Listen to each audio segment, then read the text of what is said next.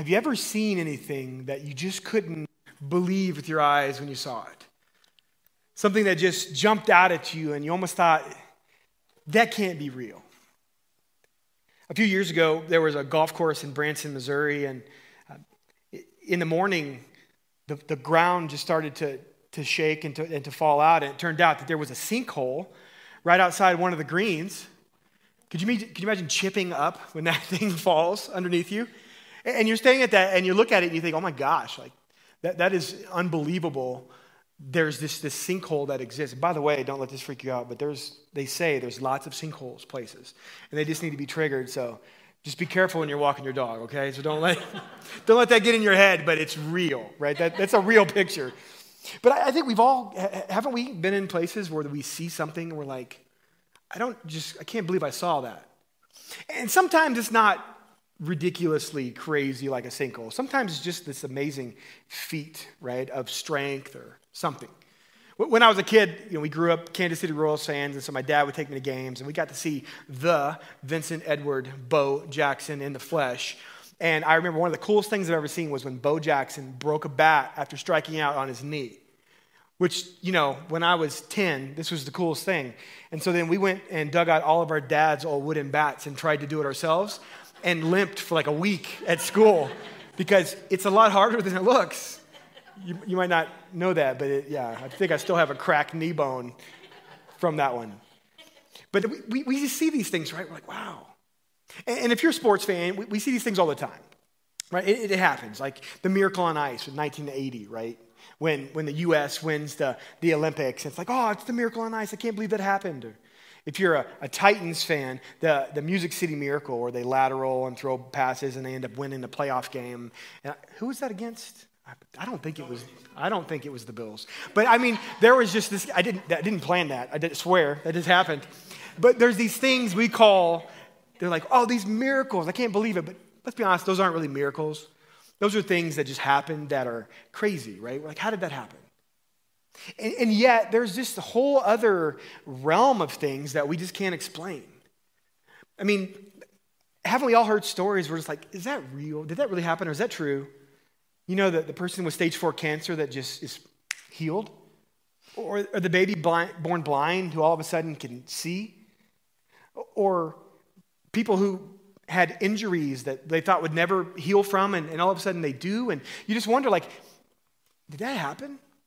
But then you get to meet somebody, and all of a sudden you go, I just can't explain that.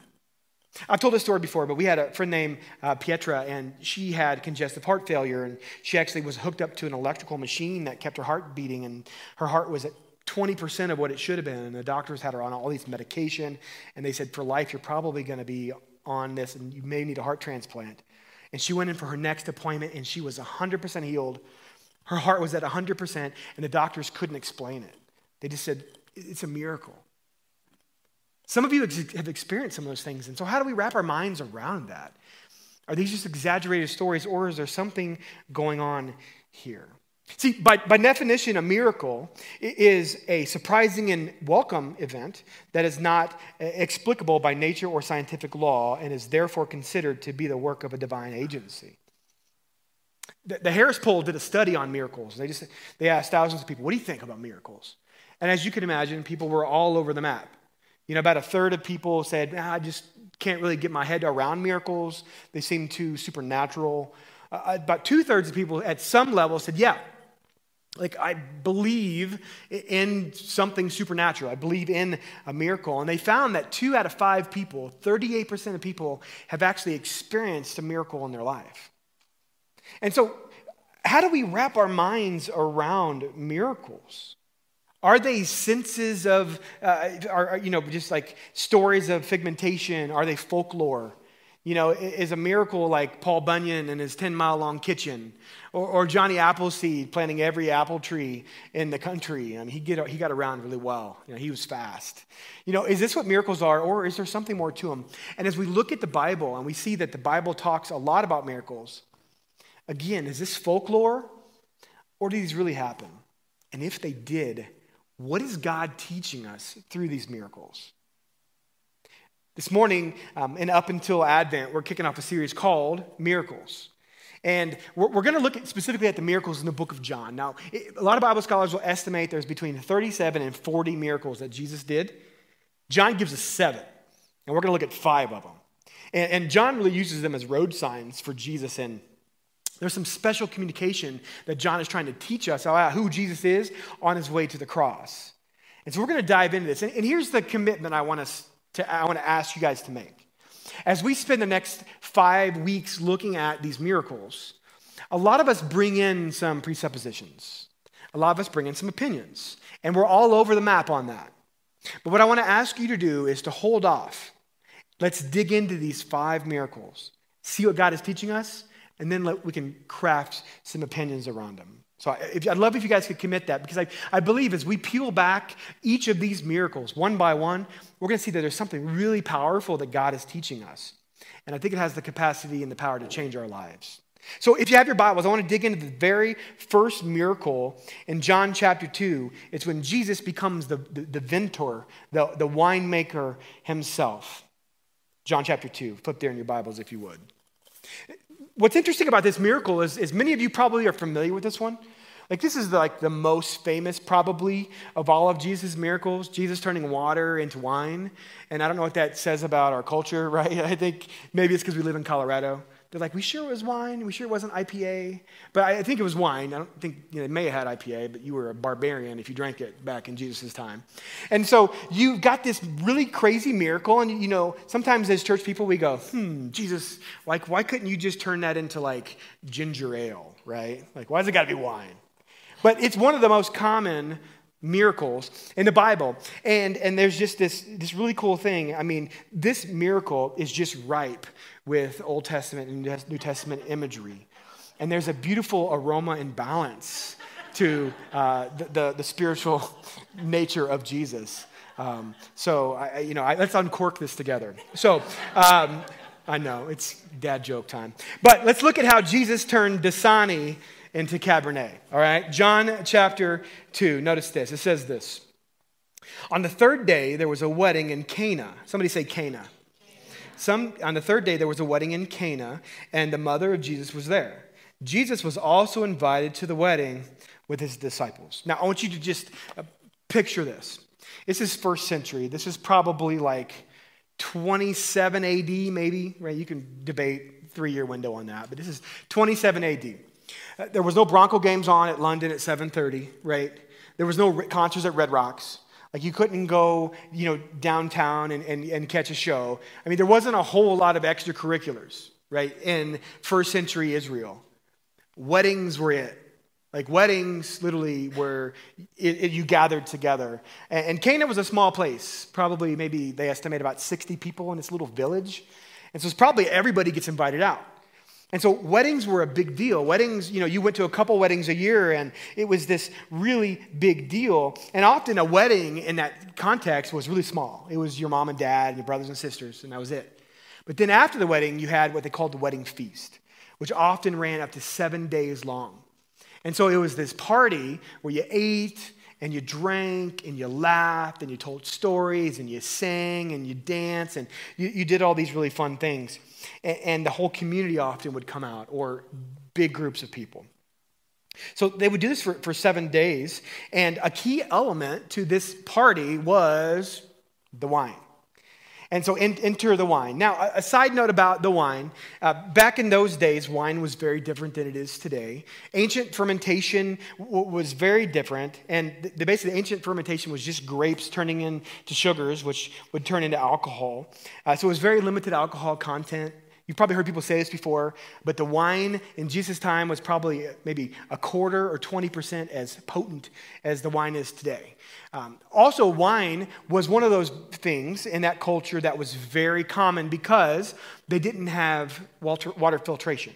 Like you couldn't like fill up your bottle of water at the gym, right? Like you had to, if you needed to get off the treadmill and work out, you had to like scoop it out of a well and put it in a bucket, right? And, and so there was no way to filter water and the water had all kinds of gross stuff in it, as you can imagine. Just use your imagination. And so they would often mix wine with water to do, you know, kind of kill some of the bad stuff. And so wine was a very popular part of culture. They didn't have life straws, you know, you couldn't clean water, so wine was big. Um, and because wine was so diluted, you often had to drink a ton of it to get drunk. And so you'll, you'll see throughout the Bible people who talk about drunkards, is, this idea that they're up all night drinking wine, like all night, because you had to drink so much of it. So imagine they're at these weddings and are having a good time. Wine still made you merry. It may not have got you super intoxicated, but it made you merry. And they were singing songs and dancing and all these things at the Jewish wedding. So there's an important element here of why Jesus uses wine, why he turns water to wine as the first miracle.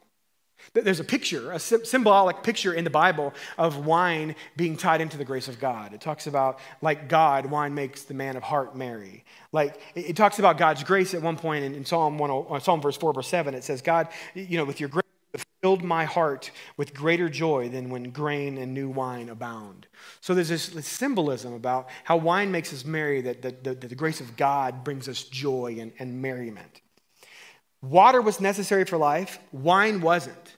So there's this picture that God gives us something that isn't necessary, that's beautiful into our lives. So it's fitting that Jesus' first miracle, when Jesus says, Hello, world, to everyone, it's actually by turning water into wine. So let's look back at the story here. Jesus is at this wedding feast. He's with his mom and he's with his buddies, he's with his disciples, and, and something happens. Something unthinkable happens. Look at verse 3. And uh, it says, When the wine ran out, uh oh, the mother of Jesus said to him, They have no wine. Now you might be thinking, like, what's such a big deal about the wine running out? Because we've probably all been at weddings when like the, the beef tartare runs out or whatever, the chicken strips, you know, it runs out. You're kind of like, well, guess I'm going to have to eat more potatoes au gratin. Right? Well, here, when the wine runs out, it symbolizes a lack of planning by the groom. So, so let me give you a picture about, so those of you that are getting ready to get married, let me give you a little picture about engagements in that point in time. People would engage, be engaged, and it would last about a year. And during that year, the, the bride would live with her parents. The husband would often build the home they were going to live in, and often he attached it to the, his parents' home. And he would get everything ready, make all the appropriate uh, preparations so that on their wedding day, everything would be perfect. So by running out of wine, it was the symbol to the rest of that 60 person village that the husband wasn't ready. Does that make sense? That he was ill prepared to take care of his new bride because he didn't have enough wine to drink.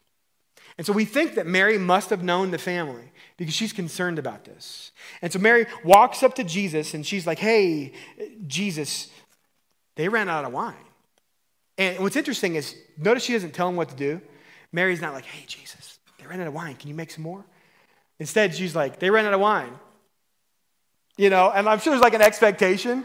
Like, uh, so what are you going to do? What are you going to do about this, Jesus? And this is really interesting. There's an expectation by Mary. Notice what Jesus says. This is crazy. Don't miss this. Like, imagine your mom or your grandma or your favorite aunt walks up to you and says, Hey, Kyle, we ran out of something. And what do you say? Oh, I'll go to King Soopers and grab it real fast. No worries, no worries. Or if you're Jesus, I got this, you know? But notice what Jesus says. Verse 4. And Jesus said to her, Woman, hold on a second, what? Now, if I said woman to my grandma, grandma, if you're watching, you know this is true, or my mom, I'm gonna get a backhanded a lip with a ring on it. and I know because it happened, right? It still doesn't grow all the way through, grandma, you know? What's Jesus doing? Woman? You know?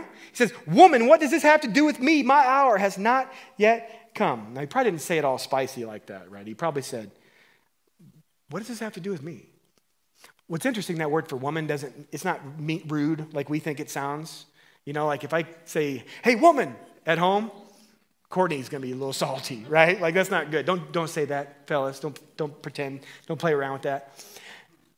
It means like lady or ma'am. So he's being polite. He's like, ma'am, what does this have to do with me? And, and it's interesting, that phrase, what does this have to do with us? Is what is he actually, or what, is this, what does this have to do with me? What, what it basically means is, what do you and I have in common? So Mary says, Hey, Jesus, they ran out of wine. And Jesus says, and, and remember, there's a crowd around. He says, Ma'am, what do you and I have in common? Isn't that weird? So I want you to notice something. In this text, there's a shift that happens. With this very first miracle and Jesus responding to Mary this way, there's a shift that is happening. And this, this shift, this statement means that something has changed for Jesus in his relationship with everybody else in the world. Now, think about this Jesus is probably 30 around this time. For 30 years, Jesus has, has been Mary's son. And his father, Joseph, his, his, his earthly father, a few weeks ago we talked about there's a spirit, supernatural thing happened where Mary was impregnated by the Holy Spirit, and Joseph married Mary, they had Jesus, and then they went on to have other, other family later. Jesus had brothers and sisters. But Jesus didn't have an earthly father, he had a heavenly father, but Joseph was basically his stepdad. And we see that at age 12, Jesus is still with Mary and Joseph. Joseph's alive by age 12, but yet at age 30 ish, we don't hear anything about Joseph ever again. So we're led to believe that Joseph has probably passed away at this point. And so Jesus is the oldest son, which in that culture meant he was the man of the house. So when things needed to be done, Mary would go to Jesus and, and he would take care of it. So when something broke, Jesus took care of it. Like, so, hey, hey, Jesus, the AC unit's not working. Like, I need you to go out and fix it. Okay, like, no problem. Like, Jesus was that, was that kind of guy. Like, hey, Jesus, can you go get some new tires for the Subaru? Or, or Jesus, the, the, little trickle system isn't working on the organic tomatoes. Like, I need you to, to, go, to go out and, and take care of these things. And, and especially, imagine how impactful this would be if your, son, if your son was the Son of God, right, who had power. Like, hey, Jesus, the sun's coming in weird right now in the window. Can you shift the house a little bit to the west? You know?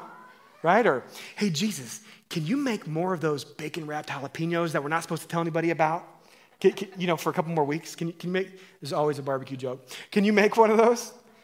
Like, so, so imagine Jesus has been treated with Mary like this for 30 years. And so Mary, she walks up to Jesus like she always does. Hey, Jesus, wine. Can you, can you do that thing again?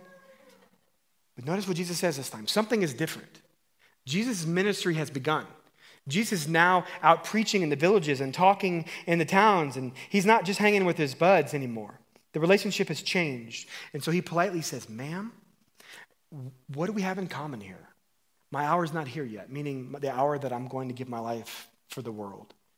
Basically, what he's saying is, Mary, don't treat me like your earthly son anymore. Treat me like the Son of God. Like that signaled to her. Start treating me like the divine Son of God. And I wonder as we read this and, and as we look at this statement, I want you to ask yourself when you think of Jesus, what do you think of? Do you think of him as the Son of God, the divine vintner, right? The Son of God. Or do you think of him as the genie in a bottle, or the spreader of pixie dust, or just a guy you call on when you need to phone a friend? Or is he the divine Son of God? He made it clear with Mary, and I think he wants to make it clear with us too that Jesus is our friend, but he's not our homeboy. Jesus is our friend, but he's not our boyfriend. Jesus is our friend, but he's the divine Son of God. So we, we see this exchange here with, with Mary. Now, I'm back to the story. So I love how Mary responds, though, right? Like moms in the room, like you guys get it, right?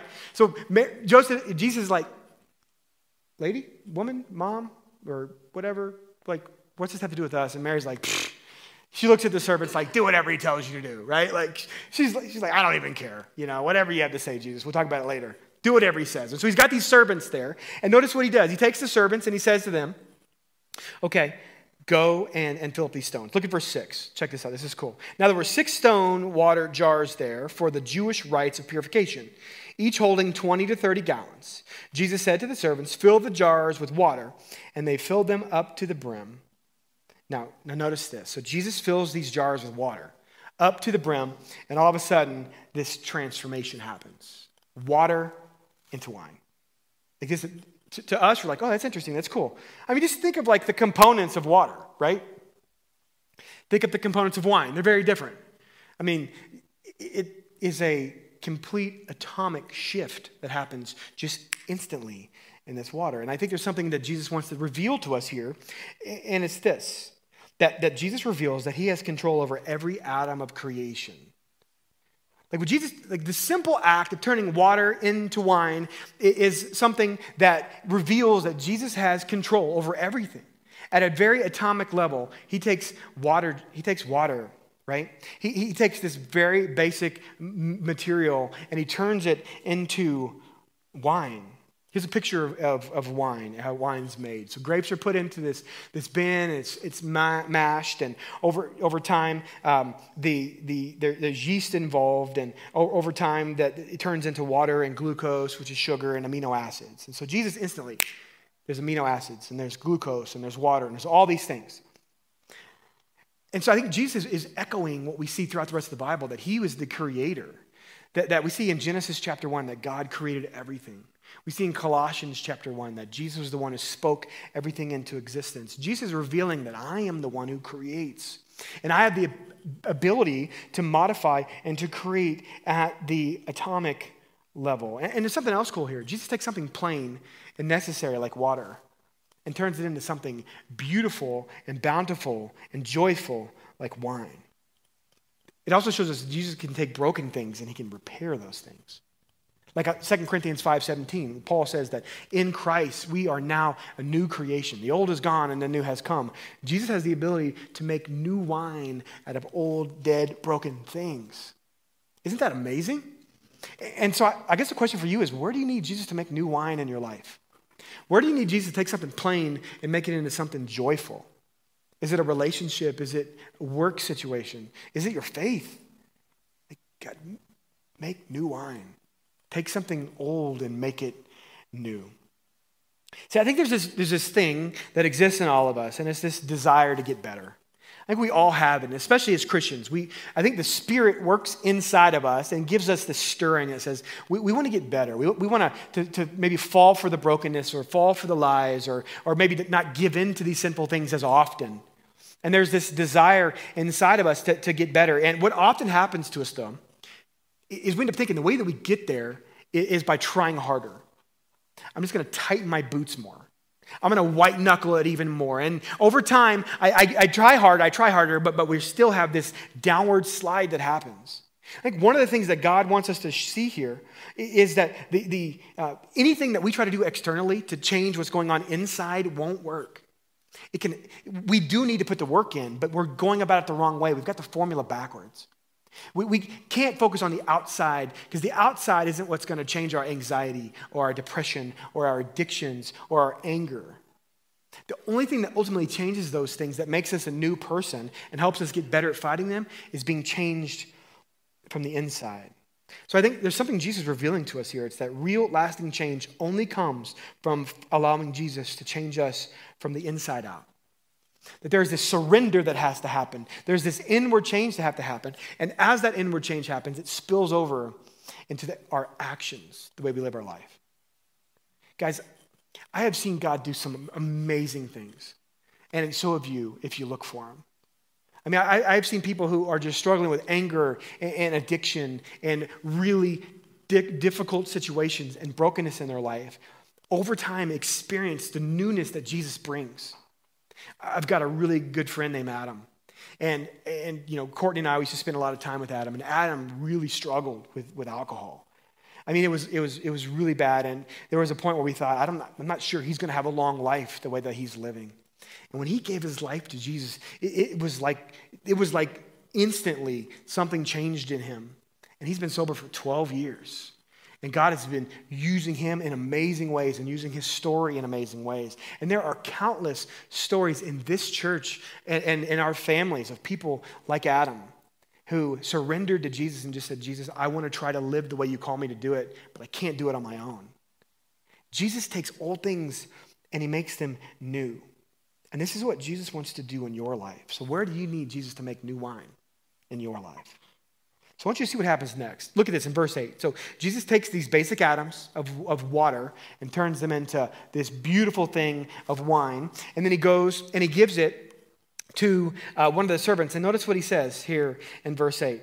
He says, And he said to them, Now draw out some and take it to the master of the feast. So they took it. And when the master of the feast tasted the water, now become wine, and he did not know where it came from, though the servants that drew it the water knew, the master of the feast called the bridegroom and said to him, Everyone who serves, everyone serves the good wine first, and when people have drunk freely, then the poor wine. But you have kept the good wine until now. So, so notice this. There, there's this, uh, this wedding planner. He's like the wedding coordinator, and he has this wine, and his eyes pop out of his head.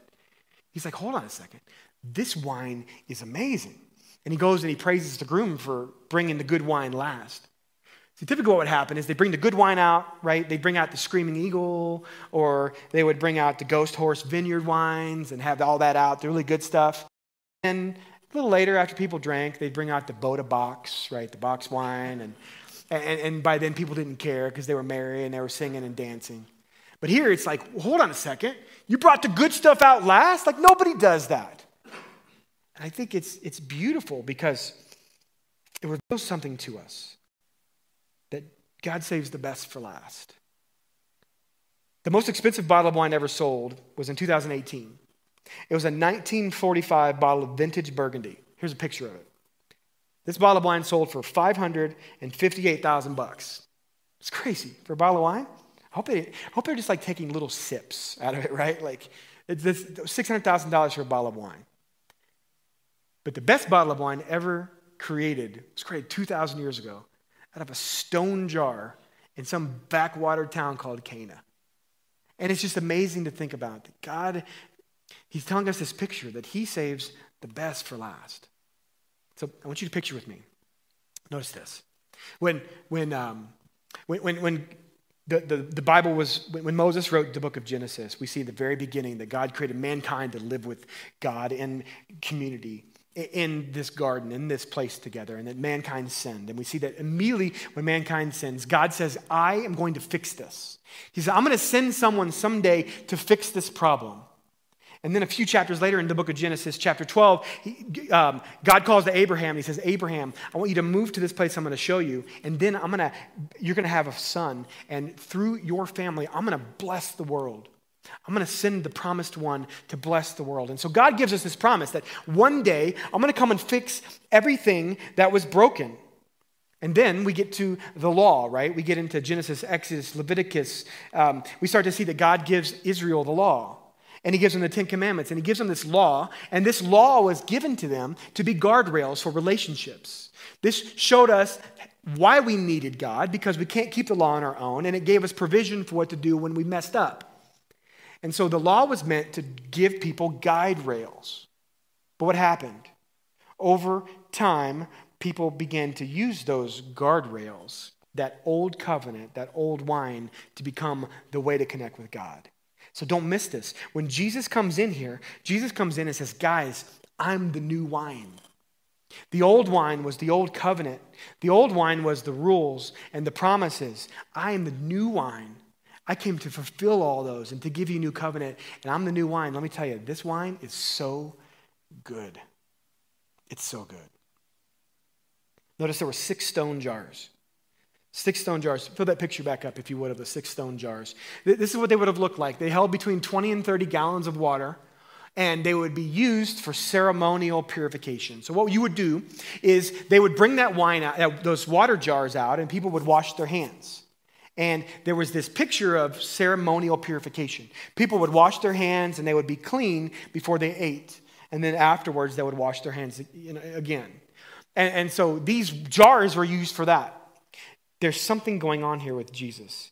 He's saying something about the law. I want you to notice this.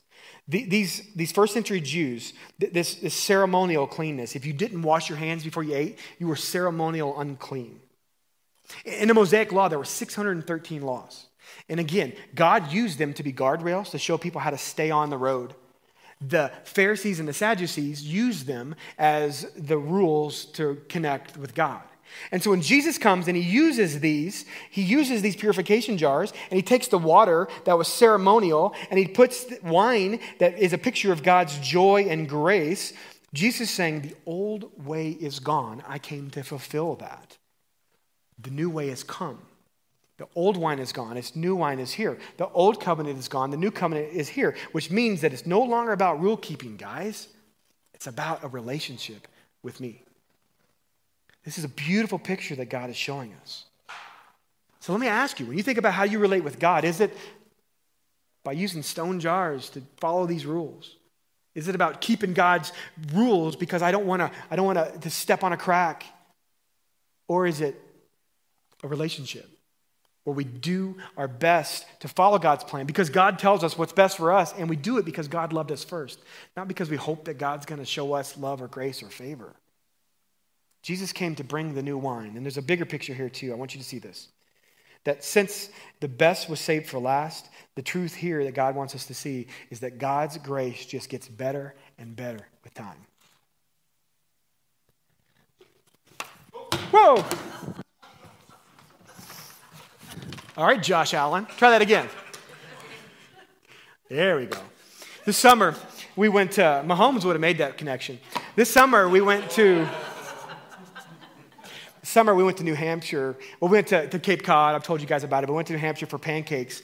And we went to this place called the, Marple, uh, the, the, Parker Maple Barn. And they had this little sugar shack in New Hampshire on the other side of a covered bridge. It was like a beautiful, you know, Hallmark movie that you ladies are going to be watching here in about a month. And we went to this place and it was amazing. And so I'm asking the guy, because we're like the only ones there at like 1030 in, in the morning. And we asked the guy, like, how is this made? And here's what he said when they make the, the, the north, uh, northeastern New England maple syrup, they actually tap these maple trees, and the maple tree's got to be at least 40 years old. Then they let it, the maple drip, and they collect 60 gallons at this place. The, the, the ratios can change, but at this place, 60 gallons of, of, of syrup, of sap, right? Basically. And they boil it down to make one gallon of syrup. 60 to 1. Is there a more inefficient process? But it's so good it'll change your life. I'm telling you. Like I thought about giving you guys like a teaspoon taste because it's amazing. so here's the thing. You, you can go to King Soopers, Walmart, Target. You can buy a bottle of log cabin that was made in five minutes. Or you can spend $13 for whatever this is a pint of the most delicious, life changing. I think the gospel is in this. It's like, it's, it's so good uh, of this syrup. See, there's this picture that I think God wants us to see is that God, that, that God's grace gets better over time. That sometimes we want fast grace, we want quick fixes, we want silver bullets. And God says, No, let me slowly change you from the inside. And tomorrow you're a little better than you were yesterday. And you're getting 1% better. And the next year you look back and you're different. In 10 years you look back and you're different. God does his best work over time. And the more God's word transforms you, the more community you get with God's people, the sweeter it gets, the better it tastes. And it gets better and better over time, like wine. Wine gets better the more vintage it is. So, what Jesus is saying is this by saying he's the new wine. Jesus is saying that, that he brings joy to life, that it's the joy that he gives that's abundant and overflowing with the best yet to come. So, Jesus performs this miracle. He takes water and he turns it into wine. And, and notice what John says in verse 11. He says this in verse 11. This, the first of his signs, Jesus did at Cana in Galilee and manifested his glory, and his disciples what? Believed. His disciples believed. His first miracle. He's done some teaching, he's done some other things, but this is, according to John, his first miracle. And the disciples believed. Jesus said, Hello, world. And they said, This is the one. This is the guy. This is the one we've been waiting for for 1,500 years, for 700 years since Isaiah spoke. Here's the guy we've been waiting to, to see. And he's teaching us something amazing here. And here's what I want you to, uh, if you could take anything away, here's what I want you to see. In Jesus' first miracle, Jesus doesn't just do this miracle to show you his power. Darren last week preached about Jesus calming the storm. Jesus could have stopped there. A dude that calms a storm, that dude's powerful, right? Like we don't need more. Jesus doesn't stop there.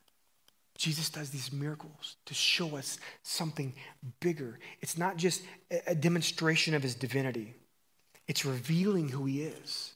It's revealing that he is the Son of God. It's revealing that, that he is, is the one that we've been waiting for so that we might believe in him. Jesus' miracles are, are showing us that Jesus came to restore things to the right order he came to show us the way the world was meant to be, that water should, that wine shouldn't be this powered, watered down little thing that is supposed to be full and, of, of flavor and beautiful and taste. And he, he came to show us that life isn't meant to be dull and dry, but it's to be full of joy and peace and grace. And Jesus is showing all of this to us so that we can understand this amazing truth. And this is where I want to land is this. That God, that God's grace is abundantly poured out for those who don't deserve it. Think about this. Jesus is showing us here that God's grace is abundantly poured out for those who don't deserve it. This is cool. So, can we throw that picture of the jars back up? Each of these jars holds 20 to 30 gallons of water. So, if Jesus took six jars and they each hold 30 gallons of water, where my mathematicians at? How many gallons of water is that? Six times 30. 180. Okay. So Jesus makes 180 gallons of wine on the spot. So if you were going to go bottle bottles of wine on the spot, or if you're going to go bottle a bottle of wine, 750 milliliters, right? Some of you are like, I have no idea. How much is in that? But it's 750 milliliters. You know how many bottles of wine that is? 180 gallons? There's five bottles of wine per gallon. Quick math? That's 900 bottles of wine. Jesus, for sure, knew how much wine they needed. Maybe they needed 10. Maybe they needed 25. Jesus is like, hey, I know you need 10 bottles of wine, but here's a thousand, right? like, isn't that amazing? And I think he's teaching us here that this is the symbol of God's overflowing grace. That God, God's grace is abundantly poured out to those who don't deserve it. I mean, this family now has a thousand bottles of wine. It's enough for the rest of the party. That's enough for the rest of the year. That's enough for that family to take home. It's actually enough of the best wine that's ever been made for them to sell it and to start their family off on good financial footing. When God gives you grace, guys, He doesn't give you just a little bit of grace, He gives you a lot of grace. He gives you so much grace, and you don't even know it. John 1 16. Jesus came, He's the light of the world. He came and tented among us, and it says this For Him, for from Him, His fullness for from his fullness we have received what, church? Grace upon grace. Don't miss this, guys. Jesus gives us abundantly grace. He, he, his grace flows into our life more than we ever need. So, where in your life right now is God giving you grace? Where in your life right now is the grace of God being poured out for you?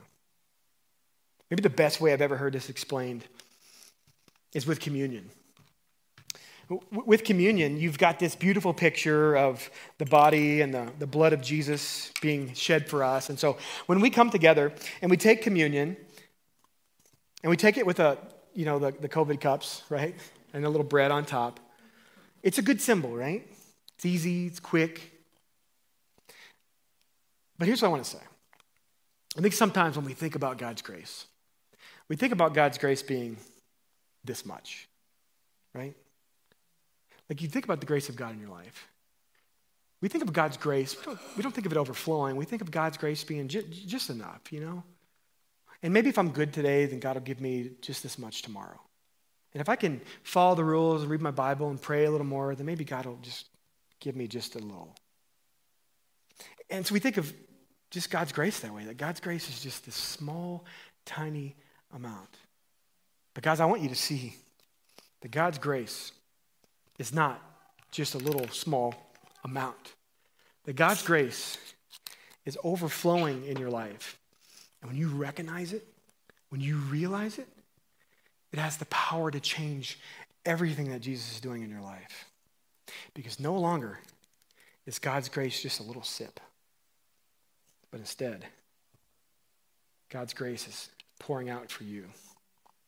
And it continues to pour and pour and pour. And God's grace doesn't stop. God's grace just gets all over your boots. because God's grace is so good. And it never stops pouring out.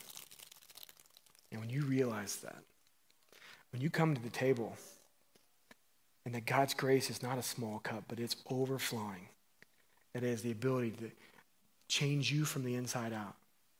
Because God's Spirit is inside of you, and it's pouring that grace into every part of your life. He is just saying, believe, and let me help you in your unbelief. Forefront, what would it look like this week if we became people who saw the abundant grace of God spilling all over our lives? And how could that change the way we view our relationship with our Heavenly Father and our relationship with one another. I think it might just have the power to change everything. Would you pray with me?